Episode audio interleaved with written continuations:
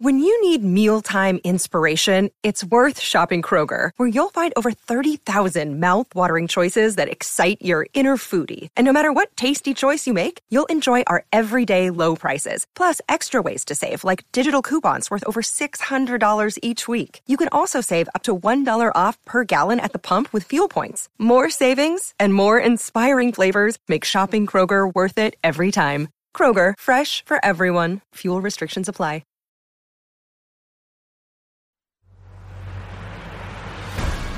Score, the podcast. The only show taking you inside the studios of the world's most celebrated composers and musicians. Coming to you from Santa Monica, this is Score the Podcast. I'm your host, Kenny Holmes, with my co host, Robert Kraft. And Hey, we're rolling, Kenny. baby. It's episode two now. episode two, and I'm so excited to get to the conversation with Harry Gregson Williams, one of my great, great friends and fant- a fantastic composer. Yeah, and we're in his new digs. This is a nice place. Listen, I I am so pleased. I wish we had a uh, a little visual with the podcast just to show. We'll this put some pictures up. We could put some pictures up. Just a sunny, wonderful room full of musical instruments. A really interesting place to work. And we're also joined every week by our executive producer running the board, Matt Schrader. Hey guys. Hi, Matt. Hey. Um, and like Robert mentioned, today's guest, you know him from big movies The Rock, Enemy of the State, the incredibly successful Shrek series, Kingdom of Heaven, Chronicles of Narnia, also the video game world, Metal Gear Solid, mm. Call of Duty, mm. Advanced Warfare. So many great ones. Yeah. He's a Golden Globe nominated and nine time BMI winning composer, Harry Gregson Williams. Yeah, Harry. He'll be joining us. Also in today's episode, a behind the source behind the score segment. Oh, behind the source might be a whole new show. That's another. That's a different segment. We'll think get to that one later. Uh, and it features Randy Newman, David Newman, all all kinds of Newman. Newman. the Newman and- legacy. Yep. And the uh, Newman Quincy legacy. Jones. Alfred Newman. Yep. Quincy Jones in there too. Yeah, it's all about Alfred Newman. Plus, it's back. Harry's going to go against us in name that score. Can we and do what's it? what's the topic, Matt? Uh, the topic superheroes. Can we just say Name it? that score. score. Can I just interject that Alfred Newman and the Newman legacy is a huge part of my life because I inherited a, job and literally a chair that Alfred Newman invented. He was the first head of music at Fox for over 20 years. He actually gave the gig to his brother Lionel Newman. Wow. So it really is the Newman legend, the legacy. Uh, and I was lucky to sit in that chair in that office, and then we named the scoring stage at Fox the Newman Scoring Yes, Stage after I've the been there. We've been incredible there. family. Yep. So how Awesome. wonderful! We're going to do a little behind the score on Alfred Newman. So yeah, we're excited. We're here in Harry Gregson Williams Studios. Uh, we do want to jump into some news real quick. A couple of cool headlines. Um, John Williams has donated all of his scores to Juilliard. Uh, Williams, of course, attended Juilliard, and he was quoted in this press release saying, Since my earliest days as a fledgling piano student, I've looked up to the Juilliard School as the mecca for the study of music in our country and beyond. It's therefore my privilege to donate my sketches, papers, scores, and scores to Juilliard to be made available to those students particularly interested in the intimate processes of film scoring. Now, Robert, you've taught at schools. Um, what does that access mean to a student? I mean, these are things that probably That's haven't a even treasure been seen, trove, isn't it? Yeah, It is a that's like a museum. trove. I think that it also is uh, an incredible indication that the study of film music has now really become serious. Uh, it's part of academia to have, first of all, John Williams, of course, the maestro of maestros. So looking at those scores and sketches and his notes would be fascinating. But you think about who else is at Juilliard and who else is being studied at Juilliard to have the great American film music original, John Williams, and his work represented there. It says a lot not only about the generosity of John Williams, but where film music has come in the early part of the 21st century. Well, and and you got to look at it like you know that that's I don't even know what if you could put a price on that, but to just donate that flat out, it just shows what he thinks of you know the future of film music and wanting to to give that back. It's So interesting because you know as he's as he's creating all of this, I- I'm sure there's like a lot of things that become super valuable. you don't really realize along the way that it's it's going to become super valuable. You know, that's something that other people can learn from for for decades or centuries even. That could be an entire museum. Yeah. Um, another uh, headline. This was from Variety. Uh, Steven Spielberg apparently had held a super secret table read for an undisclosed project, but as we all know, it's never that secret because obviously they're reporting on it. Um, Variety has learned that the project is an untitled biopic on conductor and composer Leonard Bernstein. Uh, Bernstein, who coincidentally Oh. wrote the music for West Side Story, which Spielberg is also considering taking on a reboot after he does uh, Indiana Jones 5. Uh, Bernstein would have been turning 100 this year. He passed away in 1990. Wow. And uh, he was, of course, one of the first conductors born and educated in the United States to receive worldwide acclaim. And you know, there's a there's a kind of an organic segue here, because as revealed in the film that we all made, Score, John Williams started as a studio piano player, and one of the scores that he played on is the film score for West Side Story, Leonard Bernstein's great, incredible first Broadway show, and then Hollywood movie. I, I was wondering, though, wouldn't you think Spielberg would want to do a biopic on John Williams Wow. if he was going to do something? or Wouldn't is he just going to become the director who does biopics on composers? That's amazing. Well, didn't I see in the one of the articles about this Bernstein picture that Steven Spielberg said if he wasn't a director, he would have wanted to be a film composer. Mm-hmm. Yeah. Yeah, That- he's famously said that before. I wonder what the reaction would be to a West Side Story remake. Everyone's remaking stuff, and people are up in arms about it. I don't know. It's such a classic. I mean, uh, that'll be interesting. All right. Well, plenty to come on Score the Podcast coming up after the break. Golden Globe nominated and nine time BMI winning composer Harry Gregson Williams joins us. We will be right back. Hi, Film Score fans. Matt Schrader here from Score the Podcast. We need your support as we launch into this competitive podcast world. If you like what you're hearing, tell a friend. We're working to bring you the best guests possible from the music of the screen. Better yet, leave us a review on iTunes. Thanks for telling a friend and supporting Score. Your brain needs support, and new OLLY Brainy Chews are a delightful way to take care of your cognitive health. Made with scientifically backed ingredients like Thai ginger, L-theanine, and caffeine, Brainy Chews support healthy brain function and help you find your focus, stay chill, or get energized. Be kind to your mind and get these nootropic chews at olly.com. That's O-L-L-Y.com. These statements have not been evaluated by the Food and Drug Administration. This product is not intended to diagnose, treat, cure, or prevent any disease.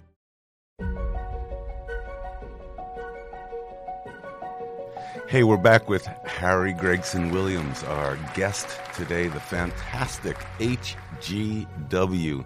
I've had the pleasure of working with Harry on a number of pictures, but for those that aren't as familiar with his magnificent opus, Harry, famous for pictures like The Rock and Ants, Enemy of the State, Shrek, Man on Fire, which we worked on together, Kingdom of Heaven, Chronicles of Narnia, The Town, Prometheus, and The Martian. So we are, I couldn't be happier to be here with Harry, who I've known for, I think we're up to at least 711 years. We are, Robert. Do you remember when you first came into my studio and met me? I've got a distinct Tell image. m- tell me, I'll tell you, it was on a film called Light It Up. Oh, fabulous. Yeah, yeah. I'm not sure anybody will remember that film, but it was a big moment for me because it was. Uh, I think it was the first Fox film I ever worked on, Hmm. and obviously you were the, you were the boy there at the time, Mm-hmm. and I was told that the craft would be visiting me at my in my lair at Media Ventures. And I wasn't quite sure what to expect. The Craft? I've- yeah, That's a new name for you. yeah, and I thought, yeah, TK. Um, yeah, so so we, you know, I was I was thinking, you know, this this pro- probably I, I wasn't quite sure what what a, what a music executive would look like or how he'd behave. um, but there was a knock at the door before I could say, "Come in." Um, he flew in, sat at the piano, and he was off. He was he was playing somewhere. I thought, oh, okay. Oh, I see. That's funny. The music executive's musical. Ah, he actually likes and understands music. I get it. wonder if it was either, uh, you know, Robert Kraft, the show off, which was part of it, or I just always liked to try out different pianos and Yeah. thought, I'll just check it out. No, it was lovely. Play something. And It set the tone for our relationship. It's all, all about the music. that was so nice. And that actually was an interesting picture. Usher was in the movie, Yeah, that's- that's and right. Uh-huh. Forest Whitaker. It was a, a good one. Um, Harry, let's we should maybe just reminisce for a moment about a couple pictures that we worked on together. And I I picked some of these clips mostly because I just dug the music so much, and I was lucky enough to be next to it. But one of the strange and wonderful things about what you do is often you score pictures that not enough people see, but the music remains forever memorable. And one of those was Phone Booth. And I I just remember thinking, I don't know a lot about the how you and Joel worked out what the result would be, but there was a, a feeling in the music there that was it actually was kind of somewhere between sound effect and percussion and music that I thought this extends what film scoring should and can be. I have a cue here which was called the rifle. Yes, I remember it well. Well, if you if you stick a, if you stick a guy in a phone booth for ninety minutes, That was you my need, question. you need to build some tension How from you- somewhere. And in a cue like this, you know, you think about movie music, you think it's going to be melodic, and this yeah, is you know, really- well, that, that did. How did you down- arrive at that? I did go down a bit of a rabbit hole then because it was, you know, um, you know, when I started out and where I am today, I think of harmony and melody pretty much first, Hmm. and I'm not thinking of giving you a droney score or a percussion score. I'm thinking nowadays, and certainly when I started out, that that, that everything would probably hinge on harmony and melody. Mhm.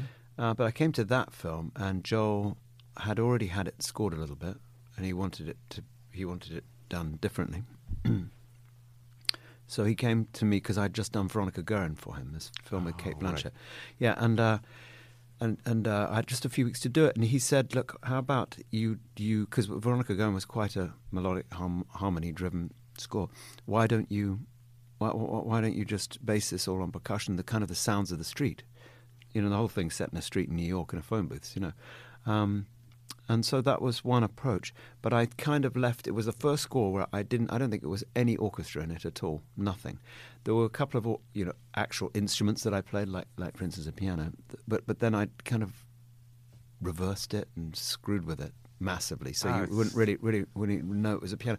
But it was it was it was a little nerve wracking because I did it and then you know, then the, then the temptation was to go on from there and and forget where I my, my initial aim was to, you know, if I came, I, of course, I came out of the, the Zimsky camp, which was all about you know these kind of block choruses, al- almost like verse chorus verse chorus, and you, you bang you with a tune in a different key, or you know he'd just d- done, done all those those those sort of big Jerry Bruckheimer actiony type things, and um, and and not that I was wanting to go down that path, but it was very clear that that phone booth for me was um, a bit of a weird one because it was out of that box completely. And the other thing that it did do for me actually gave me confidence to to think that I could get through a film score without touching the orchestra. It's incredible. It's all heart pounding, constant, just Yeah, and it's it's it's um these days I don't think I dare. I mean, when I set out to do um let's think. Uh, Total Recall, maybe futuristic thing. The Martian. You know, I didn't set out thinking I got to use the orchestra, but I did fall back on it. Uh, but there's the, both of those are quite um, quite synth led, but there's definitely an element that's that's uh, that's organic and breathing and played the orchestral element.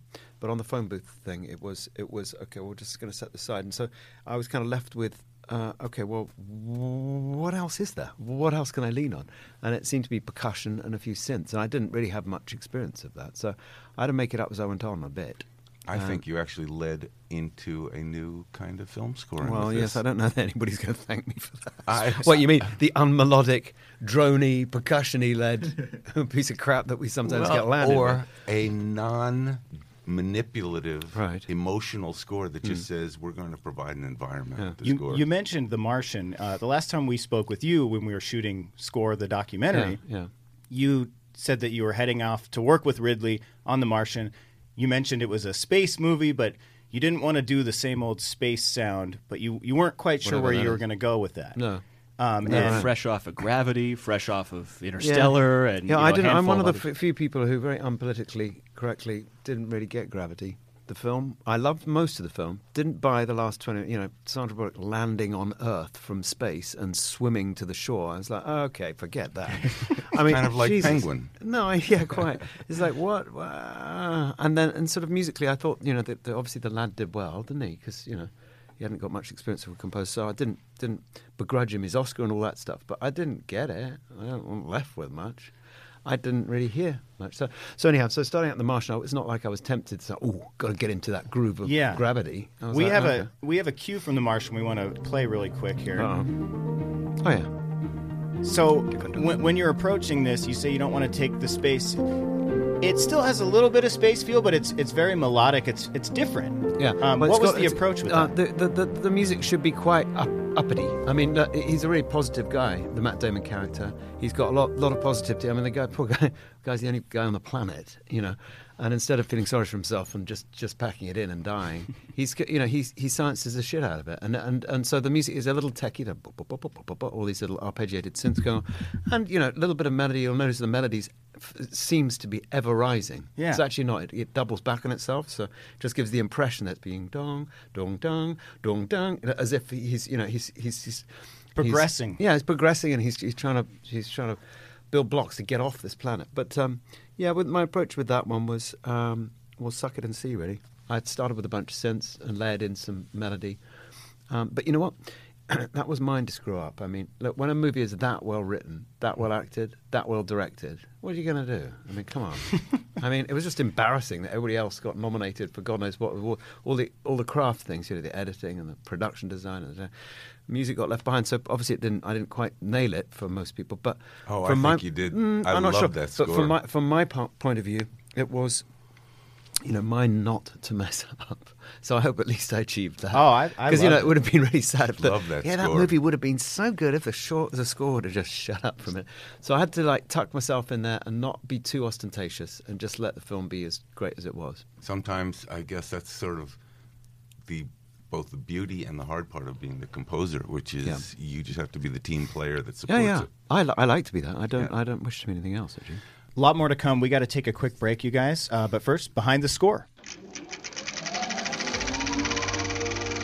Behind the Score The Inside Stories from Hollywood's greatest filmmakers and composers.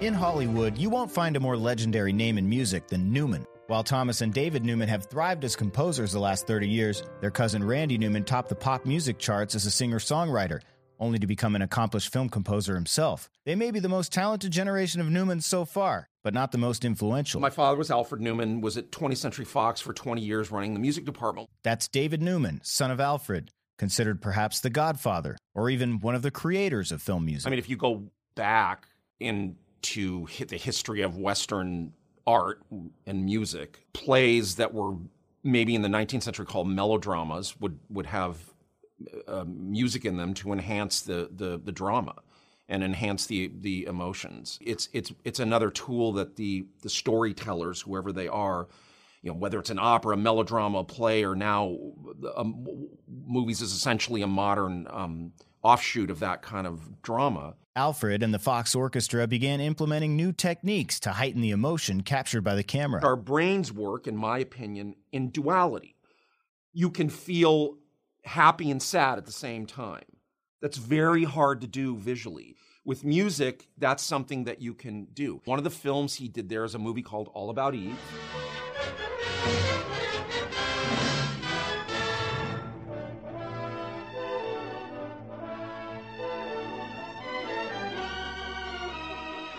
The main title to that movie has this triumphant, beautiful, lush music that at the same time feels hopeful, heroic, and beautiful, and terribly sad, and terribly um, wistful for the past. Painting with emotion, Alfred tailored his Fox Orchestra to the precise timing of the actors and edits of a film. But what does the camera do? You know, the the the, the choice of where you put the camera and and uh, the words you choose to have the characters say. That's Randy Newman, who still idolizes his Uncle Alfred. Well, I happen to have seen p- big pieces of Wuthering Heights and Gone with the Wind without music.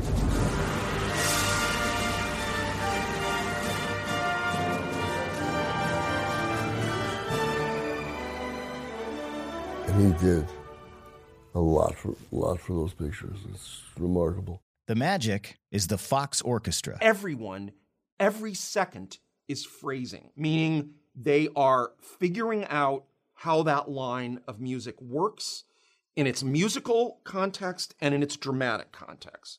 And they got so good at it, the principles and everything. He, he had the technique. Alfred even developed new methods to capture the sound of an orchestra. The mics were there to blend the orchestra, meaning you don't want to hear that violin there louder. You want to hear it as one section. He did uh, uh, How the West Was Won, which was done at MGM, which is now Sony.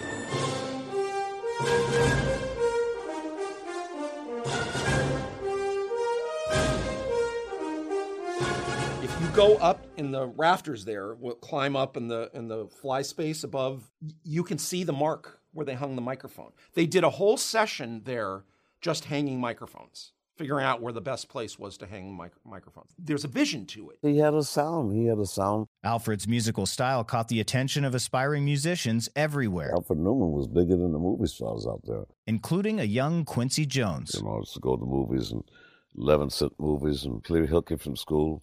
And after a while, I could recognize all of the music that came out of 20th Century Fox, influenced by Alfred Newman. A few years later, Jones and Newman would become friends in Hollywood. He taught me to, to believe in your blink, your intuition. And we used to go over to his house, and his sons, like Thomas Newman, all of them, they were bowling with his Oscars. he had them like bowling pins, you know. He had eight Oscars, and they were bowling with them.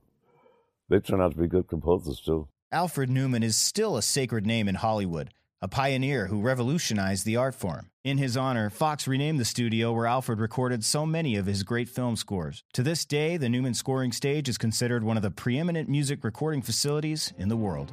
For more stories behind the score, read Score, The Interviews, based on the international hit film Score, a film music documentary featuring raw insight from Hans Zimmer, James Cameron, Quincy Jones, Randy Newman, Trent Reznor, and many more. Score, The Interviews, available now at score-movie.com. Another day is here, and you're ready for it. What to wear? Check. Breakfast, lunch, and dinner? Check. Planning for what's next and how to save for it? That's where Bank of America can help. For your financial to-dos, Bank of America has experts ready to help get you closer to your goals. Get started at one of our local financial centers or 24-7 in our mobile banking app. Find a location near you at bankofamerica.com slash talk to us. What would you like the power to do?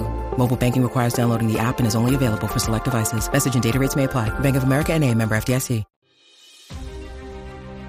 Hey, we're back with Harry Gregson Williams.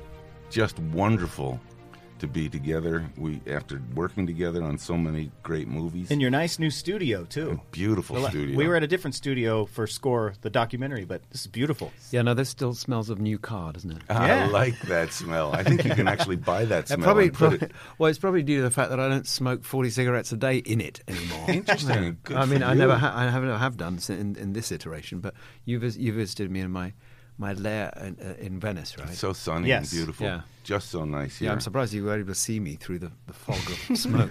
I thought it, was, an effect, creating the ambiance. Dramatic. Kind of a cinematic effect. We worked on Kingdom of Heaven. We did. Um, oh, yes, we did. Yeah, Another Ridley Scott. Another Ridley Scott. We went to Abbey Road Took some together, time. and Yes. um, there was a cue in that one that I always loved. It was, I think, the name of it. I can't pronounce it. Is Ibelin? Ibelin, yeah, that's yeah. it. Yeah. And where she goes to get water. Yeah, They're looking yeah, for water. yeah. Do we have that one, Matt? A- And Yeah. It's the oud. I think you actually.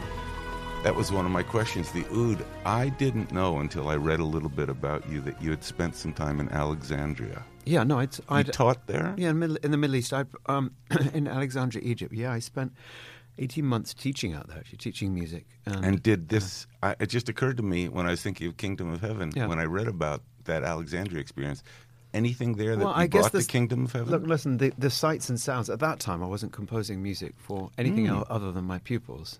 Wow. you know, I'd, I no, I, I was, uh, you know, as a vocationally, I, you could say, I came Were you of- just thinking about being a film composer? No, I was, the thought hadn't even crossed my mind until way after I was teaching in Alexandria. Hadn't crossed my mind. Um, so I was a bit of a late starter because, as you know, I'm I'm very young still. However. I was in my middle thirties when the thought crossed my mind. Incredible. I wasn't like right out of you know I- right out of music college. I thought, what the hell am I going to do? I couldn't play in an orchestra. I wasn't good enough. I didn't have enough patience. Um, I didn't want to sing in a choir. I'd done that as a little chap. Um, Hmm. I didn't know what I was going to do. And coming out of music college, I thought the best thing I could do was to is to teach the stuff that I love and that, that I know. I had really good teachers myself, but going back to when I was six, seven, eight, nine, 10, 11, 12, really, really great, amazing, inspiring teachers. So I felt like I knew it wasn't so, you know, I was, it was only 10 years after that, that that I'd come out of music college. I felt I still could remember how it was to be taught by, and what, what I would want to be taught. Had And I, how'd you end up in Alexandria? well, no, I'll tell you why, very simply. So I did five or six years of teaching in a, in a private school, in a little boys' school, the kind of school that I went to, boarding school, um, uh, right out of music college, that five years. And I thought, I woke up one morning, I thought, well, I'm going to blink and it'll be 20 years. This will be my life, which would have been great. I absolutely loved every minute. I taught music and sports, the two things that I'm good at, the two things I like. Um, you know, these are sports that you wouldn't understand, Robin. So cricket, No, I don't know. football, Uh, football, Uh, no, yeah. It's what you call soccer, Right. Um, um, Very and- British. and, and, rugby. You see, you know, it's a completely. bit of a, a, a rugger bugger. Right. Uh, yeah. So, um, so I, you know, after five years of teaching in this this little boys' school, this boarding school, I thought I've really got to do something a bit more challenging. Now, I hadn't after my music degree, I hadn't gone on to get you know a teacher's diploma, so Hmm. I wasn't actually officially allowed to teach in the schools in England, like the the, the, the, the government schools. But you know, you could do anything in a private school; anybody could hire you. Sure. So I should have really progressed to teaching in a normal school where kids, you know, didn't have to pay to be there, and it was, you know, not boarding schools. But I couldn't because I wasn't going to go back to, you know, do a two-year sort of teacher training thing. Uh, so I thought, well, okay, I could teach abroad because I don't care. Perfect. Uh, so I looked in the back of the Times. Uh, it has this Times educational supplement uh, every week, and, uh, there was this really, really strange job which would require me to go to uh, Alexandria and Cairo for about a year and a half and go into many of the schools there and ascertain and give a report at the end of the 18 months as to what I thought about the music in schools and how I thought it should progress and how, what sort of teachers they should do. Which, by the way, I sorted out in about six weeks. So the, I spent I spent a year and a half having fun, going into all these schools, trying to inspire the kids, and, and teaching two things that um, actually, they, to be honest, they weren't interested in cricket. but yeah, the, so I was there in Persia, Persia as it were, and yeah, Yeah. and many years later to do Kingdom of Heaven, the sights and sounds and smells of the, the markets there, and the, the constant, uh, you know, the the, the Right. The the mosque, you know, the Right. call, call to prayer. Yeah. yeah. But uh, no, no, I wouldn't say I, I, I, could like really lean on anything that I, uh, that experience. But you know, I did. I'm I'm I'm wise enough to actually hire people who know better than me in my film scoring. I don't think I know every. I know I don't know everything I need to know. For instance, on Kingdom of Heaven, I had a really really good friend. Still have a very good friend called Hugh Marsh, who'd collaborated with me many many times, playing electric violin on many of my scores. Um, and he, I know, had a, he, I knew had a big relationship with musicians in uh, Istanbul. Uh, and when we were in London, you know, Ridley was saying, you know, I'm not hearing enough sort of Turkish or Persian inflections. I said, well, you know, we're, we're going to add them. He said, well, I'd like to kind of hear them. So I got Hugh to come over. Hugh lives in Toronto. I got him, fly, flew him over to, to London and, and, and packed him off to Istanbul with a cue like Ibelin, which didn't sound like that. It was all the melody, harmony was all there, but there was no there was no oud on it. There was no there was none, none of these these wonderful inflections. I packed him off there with four or five of my cues. Um, and with, with, with musical charts, and he came back with, with a lot of stuff I had to edit, but you know all the The flavors. wanted. fantastic part about hearing this is, as the executive in charge of music, I should have known all this and said, "Yes, I totally understand." But Well, no, you, the way the way that that you film made was, me look good. No, but the way that that film was structured is it was, it, and often this is this is actually really it um, it encourages creativity. Is that you know there was a certain amount of money for musicians, and you Fox had said, "Look, this is it, Harry. Don't go over it. Don't even think about that." But you know, knowing that Ridley would probably make me write three, four hours of music, all that needed to be recorded and then cut down, which he did. So it was a very expensive score to, to knock out. But you gave me a, you know, I was given a, a figure and told not to exceed it. So within that figure, like, okay, well, I got to fly Hugh out here. We need to pay these musicians in, in Istanbul, or whatever it was, and that was no one blinked. You Fantastic. know, like, okay, this is great. This is what we need. Harry, I know for a fact, I actually have been a part of this at some point, but that you have come in to rescue a couple movies. I remember once seeing Team America on a screen in your in your studio in Venice, and you said, "Yeah, I did it in." Forgive me if I've mistakenly remembered this. Ten days.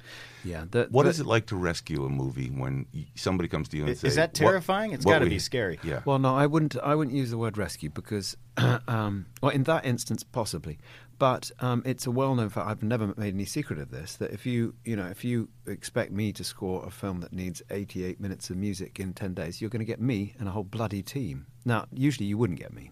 You hire me, you get me. Um, as you know, you've, you've met Stephanie um, Economou, who's my musical assistant here. She's my composing assistant. She's my team. Uh, and Paul is my permanent. Paul, Paul Thomason is, is my permanent music editor here. Great. And he's my tech. So that's that's that's my team. Now, back in the day at Wavecrest on the beach in Mm-hmm. Venice, I did have a team which I could sort of uh, deploy if necessary. Good. So yeah, that was deployed, and I don't know whether you call it rescuing. It's no way to make a score, to be honest. But it was no way to hire a composer. I mean, what, Yeah. what do you expect in ten days?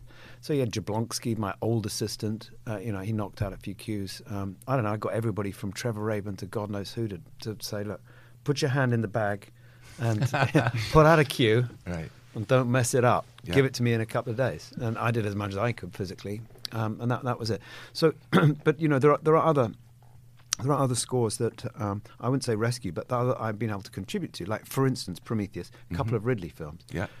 Three Ridley films, actually. Prometheus, uh, which I did. And basically, I came in at the, the, the very end after Mike Streitenfeld had scored the film. And I think Ridley, and possibly Mark, felt, uh, and definitely Pietro Scalia, the editor, um, felt that the, they were lacking a little bit in the, in the th- sort of melodic department. And Rid asked me if I would, you know, if I could write a theme, a cue that would fit the beginning, the very opening of the film. Yeah. And he could basically slop it around the place. So I said, well, I tell you what, why don't I write a theme? And he's, you, you come by and hear it. He said, well, that would be tomorrow night. I'm like, oh, it's that soon, is it? Okay. Once you've heard the theme, he said, great. I'll spot five, six places in this film where you could write I a think it was variation. eight total. Oh, was I remember. Yeah. So what we did was was basically a theme and variation. So I wrote the theme for the very beginning, and then then quickly, uh, you, you know, uh, developed it in these eight places. And then within days, I was on a plane to Abbey Road. I think it was two two sessions. Boom, boom, boom, boom, done. So it was very pleasurable. Wow. And it, uh, and uh, and but it didn't rescue the film. It was just a contribution. And similar thing happened on um, on the one that. Uh, the rather good Spanish composer did. I've forgotten his name. It was Exodus, Gods and Kings. Hmm. So I d- Rid said, look, he called me up said, look, I've I've got a really good composer. It's a Spanish dude, you know. Um, and I said, well, I, I, know, I know him. He's really good. What, what's the problem? He said, no problem at all. But I'd like I'd like some of you on this. I'd like you to part the Red Sea, actually, specifically. Lovely. yes. So I said, great, really. Was that by tomorrow night as well? Is that- no, he, it was a little bit longer. So, so contributing to these things has, has always been quite pleasurable. I've, I've kept, I've just made sure that they behave, try and behave properly. I was there's, always- a, there's a lot of there's a lot of room for, for, for abuse here, isn't there? And for people getting upset. I you know? just, I think one final question I wanted to ask was about that moment in Prometheus. I was under the impression that you were on your time away from Hollywood. no, not on Prometheus. And well, wasn't there a period around then that you decided it was time for you to Yeah, exit? just- I just was curious. Yeah, there was- What, the- after- what after- preceded that that made you think it's time to check out for a Um, minute? I I found myself doing a couple of films, which I, certainly not Ridley's films, which doesn't matter what they are, but that I didn't really want to be doing sc- stylistically. And I had to ask myself, what, what are you doing? Why are you doing this? Well, I was supporting a huge team of people that I had pulled together over 15 years, um, and a certain lifestyle that just couldn't wasn't it wasn't uh, healthy really in terms of it couldn't really carry on. You know, if I s- tell you that you know, that w- when I rented the big old building, that when I moved out of Hans's place, you know, I mm-hmm. rented, found this building, rented this building on the beach in Venice. The rent was about eight thousand dollars a month. It's a lot. By the time I left, it was twenty four thousand dollars. That's dollars. even more. Wow. Right, That would so be three and, times. and, you know, that's, and I had all these English people. You know, the phone bill at Wavecrest was bloody ridiculous. You know, you had Buckley calling his mum. You know, Hattie, you know, whatever. Uh, no, anyhow, so it was untenable. Really, Yeah. it was fantastic. It was brilliant. I wouldn't change anything. It was Mm-hmm. a decade of, um, of much creativity, but it just came up I thought, okay, I got to stop. I got to renew and regenerate and start again, as it were.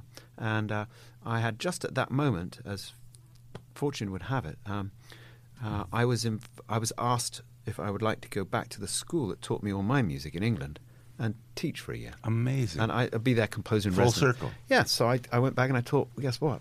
Um, music and sports. Cricket. Yeah, I did cricket, rugby, uh, and, and music, and I was able to do as little or as much teaching as I wanted, and uh, it was fabulous. And my wife and at that time three children, I have five now, but um, Lovely. had never really seen me other than the guy who was rarely home for dinner, the guy who looked wrecked, you know, because he was so tired. The guy was absolutely not adhering to most people's weekend sort of situation. Uh, and might be around on holidays if you're lucky. So I thought, well, okay, this has got to stop. I don't, it's not how I want to li- live the rest of my life. Um, so, so we, I went back there, and I was home for dinner, and I had weekends off, and I lived quite quite normally, and was able to recharge. I came back, and ha- I had disbanded my studio, and everybody in it, everybody who sailed in it, and they all had plenty of notice. And anyhow, a lot of these people were, you know, I mentioned Dave Buckley earlier. You know, the guy was doing a hit TV, show by then. You know, he'd, he'd had his leg up, and he was, he was he'd set sail. He didn't need me anymore. Um, a lot, a lot, a lot, a lot of these guys who, who, who I bought, and they were all fine. They were ready to to leave the nest, as it were. So there was it's no fantastic, and and I must say, brave in a way to Mm. say, you know what, at the peak. I mean, you were at that point the peak No, of know. Hollywood Well, composers, well- and suddenly, what happened to Harry? Well, exactly. Well, hold on a second. Sam did tell me when I got back. My agent told me. I said, "Well, um, I'm going to need to work pretty soon. I haven't really done anything. You know, I'm earning any money for a year."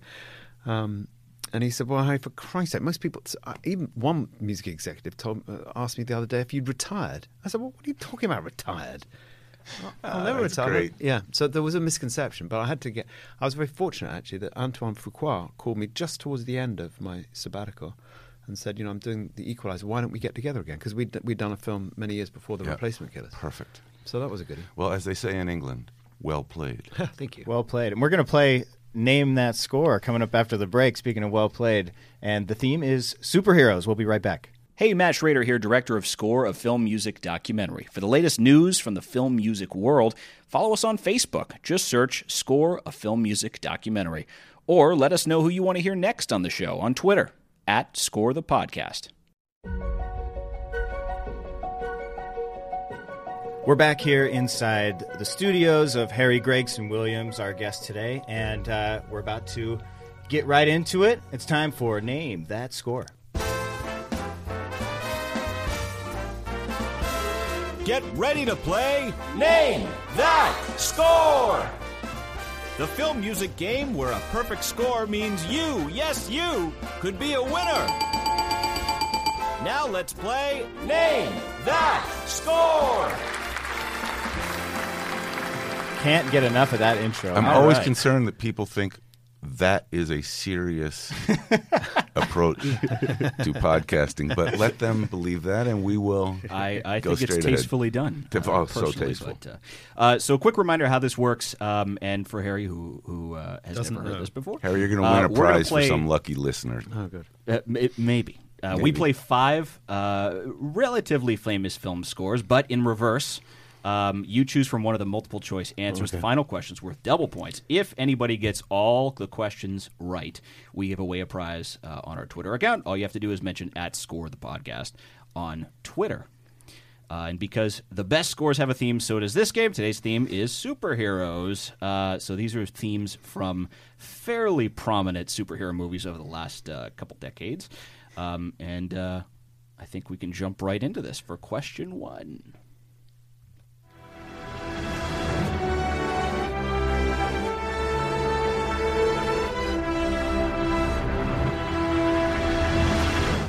Is that The Dark Knight, The Amazing Spider Man by James Horner, or The Avengers?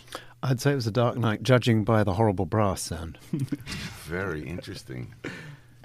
I'm going with Harry's guesses on all of them. Whatever Harry says, I agree. I wouldn't. I'm so not an aficionado. You've chosen superhero movies, the uh, very movies I won't go and see. I'm going to go with Spider Man. Spider Man. Kenny's always a ringer in this. Nobody got it right. Oh, man. The Avengers. Oh, okay. Alan Sorry about the Silvestri. brass. I'm sure the brass sounded horrible just because it was ba- backwards. Sorry, Alan. players. All right. Sorry, Twitter. Put your phones away. Zero. We all. We all All right, stunk 0 for it up 1. on We Uh, suck. Kenny Kenny uh, got them all right last uh, the last episode here, Sorry. so uh, that's Your- that's his first your miss. era is over. Question two. We'll I give you was the answers first. Question two is this Superman by John Williams, Guardians of the Galaxy, Tyler Bates, or Teenage Mutant Ninja Turtles by Brian Tyler? How would I know? Oh, that one sounds the same backwards. Oh, I That, can that get sounds that. John, that sounds like John Williams. That right? was that was Superman. I'm going Superman. I'm super in. even I. can Everybody? that. Super. Yes. Got it. Right on. Oh, a clean sweep. Now we're we're back. We're rocking. It's Back lucky on a that that roll. is correct. Otherwise, that some shameful rip-off has happened. Number three. What do we got? Some of these John Williams ones sound the same backwards, or like It's another. interesting. They, yeah. They, they, What was there's it? It was something kind of- Indiana Jones sounded like Star Wars. Mm-hmm. Backwards. Looks like him too. Question three. Oh, it's Hans. Oh yeah, we know what that is. I know. So what this that is. one's a little tricky because we have uh, a couple. um, We got a couple options. Batman Begins Oh, okay. and The oh, Dark Knight. Oh, good God! You're going to split Oh hairs. man! and, and X Men. Even if it was forward, It's not X-Men. So it's one of those Batman things, isn't it? It's probably the first one. I mean, the the original one. I'm gonna go Batman Begins just because I think you're gonna try and school us. Yeah. Robert, What was the second one after Batman Begins? The Dark Knight. Oh, God. Yes. Yeah, you should. I have no idea. This is from The Dark Knight. So Yeah. Robert That gets is that point. just total guesswork. They're high-fiving There's now. there's a curveball 101. there. Good. Okay, good. So Okay. I got a point. So question three. Um, That was three. This is uh, question four. You're right. Uh, is this and right now we got Robert in the lead by one. With Uh, one. Two We're questions in left. big trouble when In the lead Robert's with leading one. The last, uh, the last question worth one point. The and the uh, fifth Hit me. question's worth double. Here's question four: Is this Hellboy by Marco Beltrami, Watchmen by Tyler Bates, or Iron Man by Ramin Djawadi?